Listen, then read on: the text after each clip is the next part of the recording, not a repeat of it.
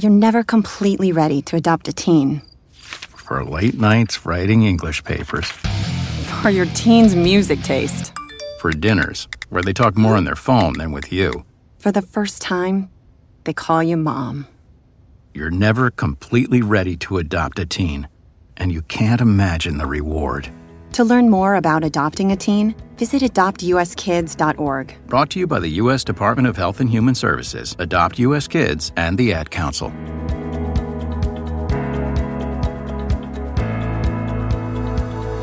This is American Viewpoints with Mike Ferguson. Here's something to think about.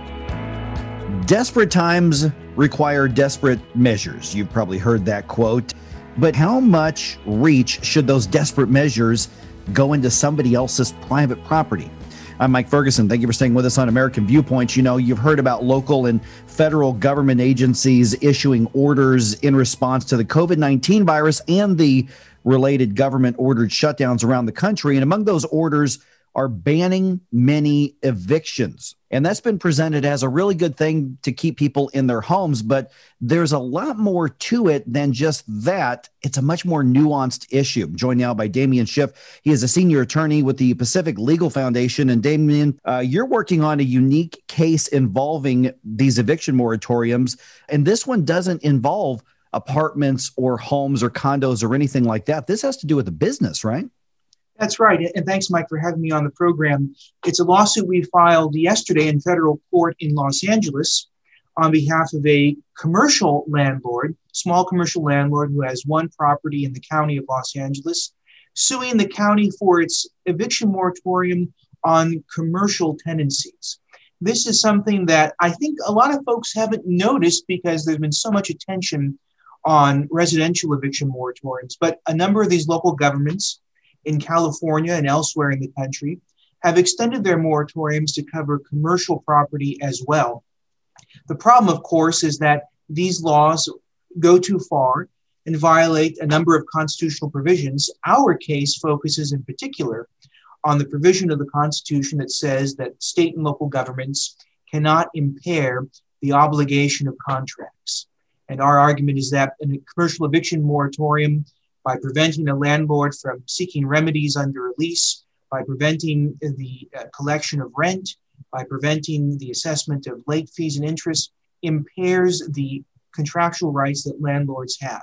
Now, we think that this case is particularly strong precisely because it is in a commercial context. A lot of these cases that have been preliminarily adjudicated dealing with residential eviction moratoriums have lost because the courts have said, you know, this is an emergency.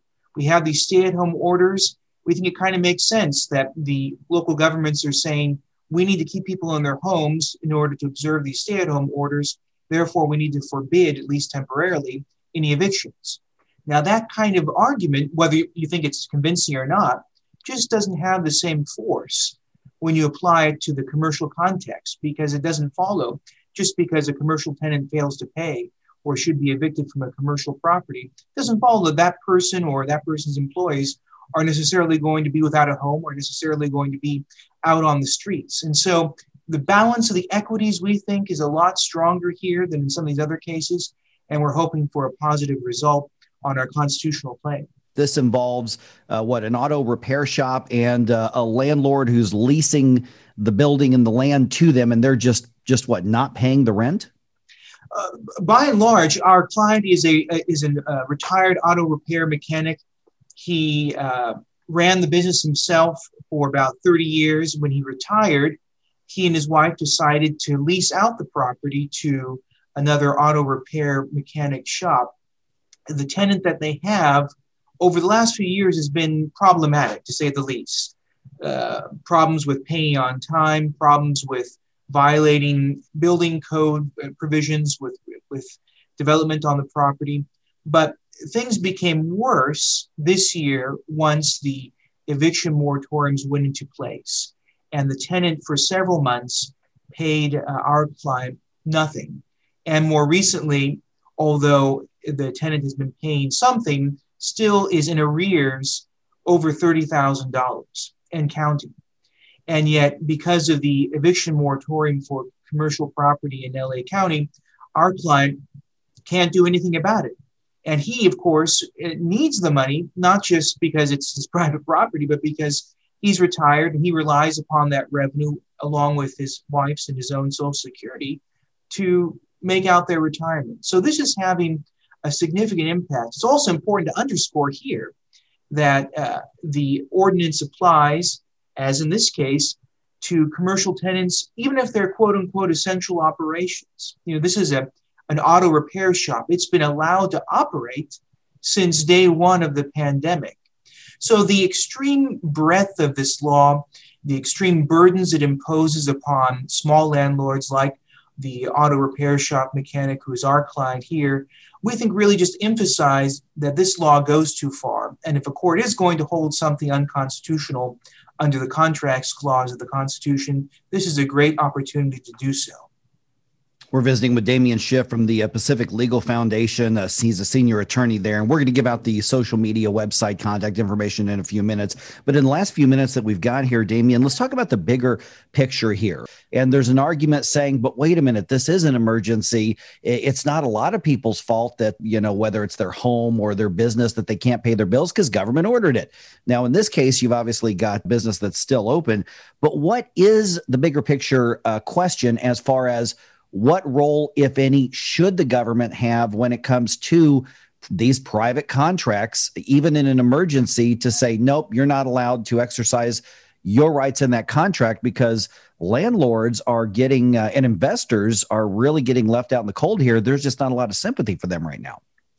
You know, Mike, I, I think everyone would agree that in an emergency, the government can probably do things that otherwise it wouldn't be able to do. And the the way the courts have interpreted the Constitution, government does have a lot of leeway to do things that otherwise it wouldn't be able to do. But even in an emergency, there are limits, and the, the whether it's the state, federal, or local government can't exceed those limits. If the, there's a concern out there that well, but if, if if we have these limits, how can we adequately respond to the emergency? There are constitutional ways to do it. You know, a great example right here with these commercial eviction or residential eviction moratoriums. If we want to keep people in their homes or if we want to keep uh, commercial businesses going and not defaulting on their leases, then the government should be able to provide rental assistance. Now, that might be expensive, sure, mm-hmm.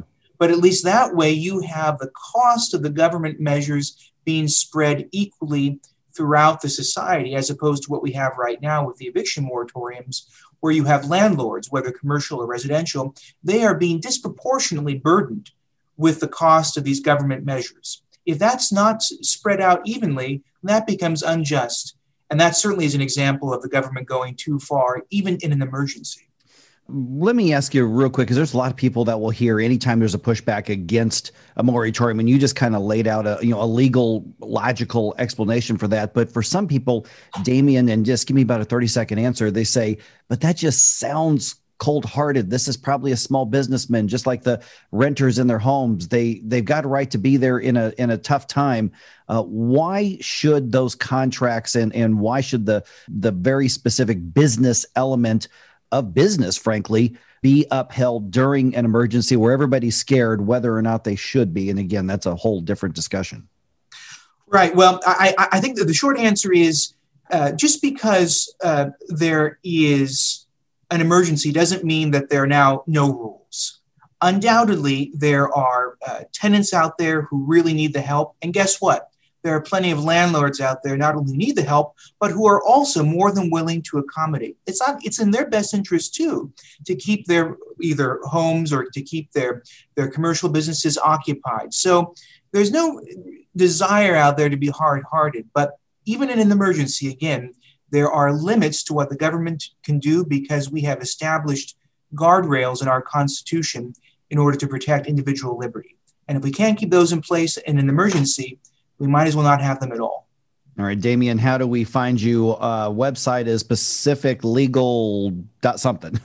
That's right, pacificlegal.org. And gotcha. on the website, you can find a lot of stuff, not just about um, this commercial eviction case, but uh, about a lot of our other pandemic related litigation throughout the country. And are you on Twitter or social media? We sure are. And uh, you can find all that information as well on our website. All right, great. Damien, appreciate the insight. This is an interesting angle and uh, perspective on this huge question that we have right now. Again, thanks, Mike, for having me on. And thank you for being a part of American Viewpoints this weekend. I'm on Twitter as well. Look at at AVP Radio Show, or we can connect on Facebook as well. Thanks again for tuning in. I'm Mike Ferguson. We'll talk to you again next week.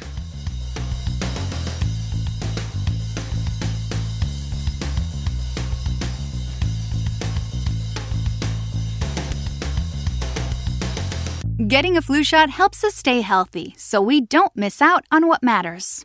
Like that family movie night your daughter can't live without.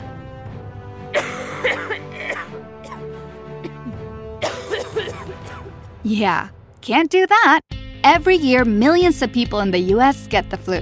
Especially now, no one has time to miss out on moments that matter. So get your flu shot. Find out more at getmyflushot.org. Brought to you by the AMA, CDC, and the Ad Council.